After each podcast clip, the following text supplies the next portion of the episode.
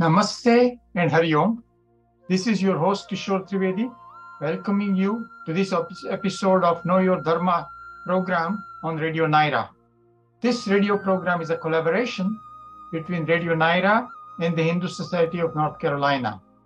All the past recordings can be found in the bottom table under the KYD tab of hsnctemple.org. Today, I'm very happy to welcome our guest, Ushma Shukla. And her topic today is raising Hindu kids in America. I'm sure you will find her talk very interesting and will agree with me that Ushma is surely an American born, confident Desi. My name is Ushma Shukla. Like many of you, I am an American born Hindu. My husband Neil Oldham and I live with our two daughters, Ishani and Savita, in Apex. Dr. Kishor Trivedi asked me to speak to you today about my experiences in raising Hindu children in America. To do so, I need to begin with how I was raised.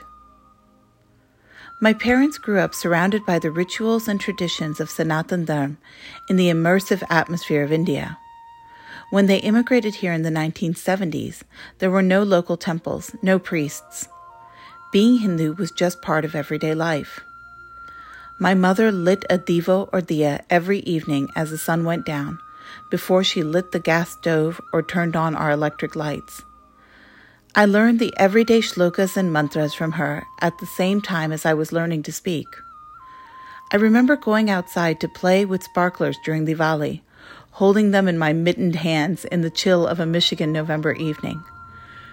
Wearing tights with my chaniya choli that I would complain about and pull off in the warm atmosphere of the Garba Hall. My parents spent time teaching my siblings and me about our stories, rituals, and traditions, but they always placed a higher emphasis on spirituality. Each ritual was accompanied by a logical reason why. We memorized shlokas and mantras, but also their English meanings. It was through this repetition that I began to understand Sanskrit without formal study. Our bookshelves were filled with English translations of our Itihas, the Indian epics. I grew up reading Amar Chitra Katha and Chinmaya Mission's Ramayan, Bhagavatam, Mahabharat, and Bhagavad Gita. In the 1980s, some Americans might have heard of Swami Yogananda or the Hare Krishna movement but I still met people who confused India with Indiana. The portrayal of India in popular culture films like The Jungle Book or Indiana Jones and the Temple of Doom did nothing to help. It was baffling for me as a vegetarian to have to field questions about whether I ate monkey brains or why I bowed down to stone idols. The public perception of Indians and Hinduism didn't match my own experience at all. My family attended Navratri Garba, learned dances for the annual Diwali program, and played colors with our friends at Holi picnics. But we also watched football and celebrated Christmas and Thanksgiving. I didn't feel that different from anyone else. We moved to the South when I was a teen. Living in the Bible Belt, religion was in the forefront.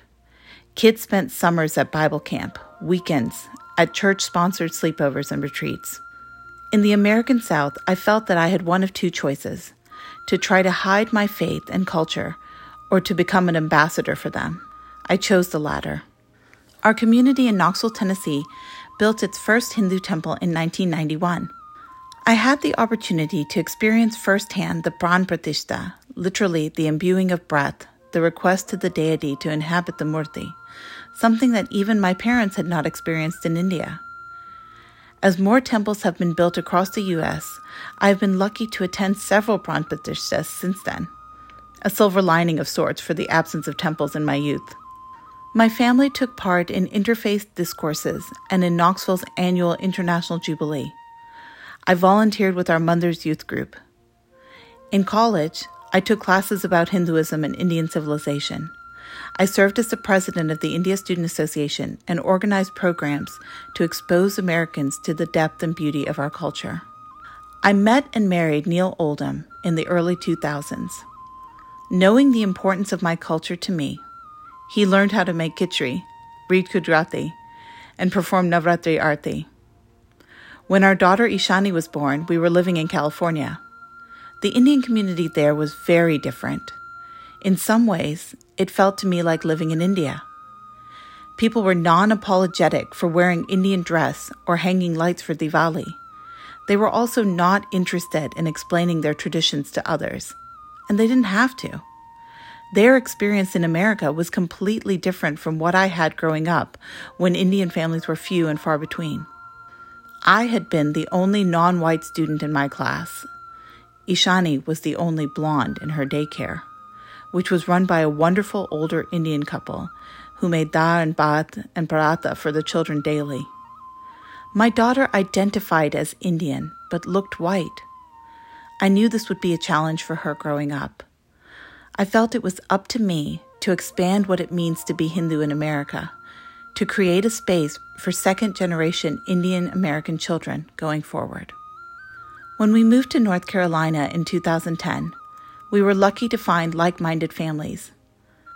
Some of the parents grew up here, like I had, some in Africa, some in India. Yet we all shared a desire to create a safe place for our children and to carry forward the values of our youth we formed a bhajan group that met monthly to teach our children shlokas, mantras, and bhajans. I wrote plays and skits from the Ramayana and other stories. At first, the parents performed these for the children. Later, the children performed for us. Seeking to deepen their understanding, I signed my children up for summer Vedic heritage camps through the Sai Mandir, where I volunteered to teach Ramayana, a role I deeply enjoyed. The children's questions really kept me on my toes. If Hanuman is immortal, where is he? Did these stories really happen? While we frequented all the temples in the area, we found a home at HSNC. Encompassing people from all over India and families like my own, the community at Hindu Bhavan is very inclusive.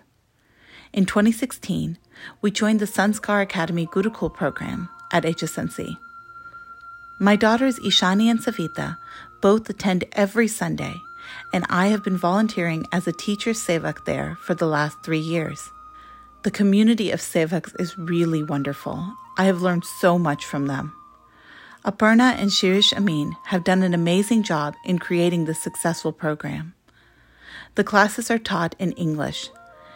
Each year, students take part in a puja, and Aparna ji explains the meaning of each step and verse. We are very grateful to have this wonderful learning community.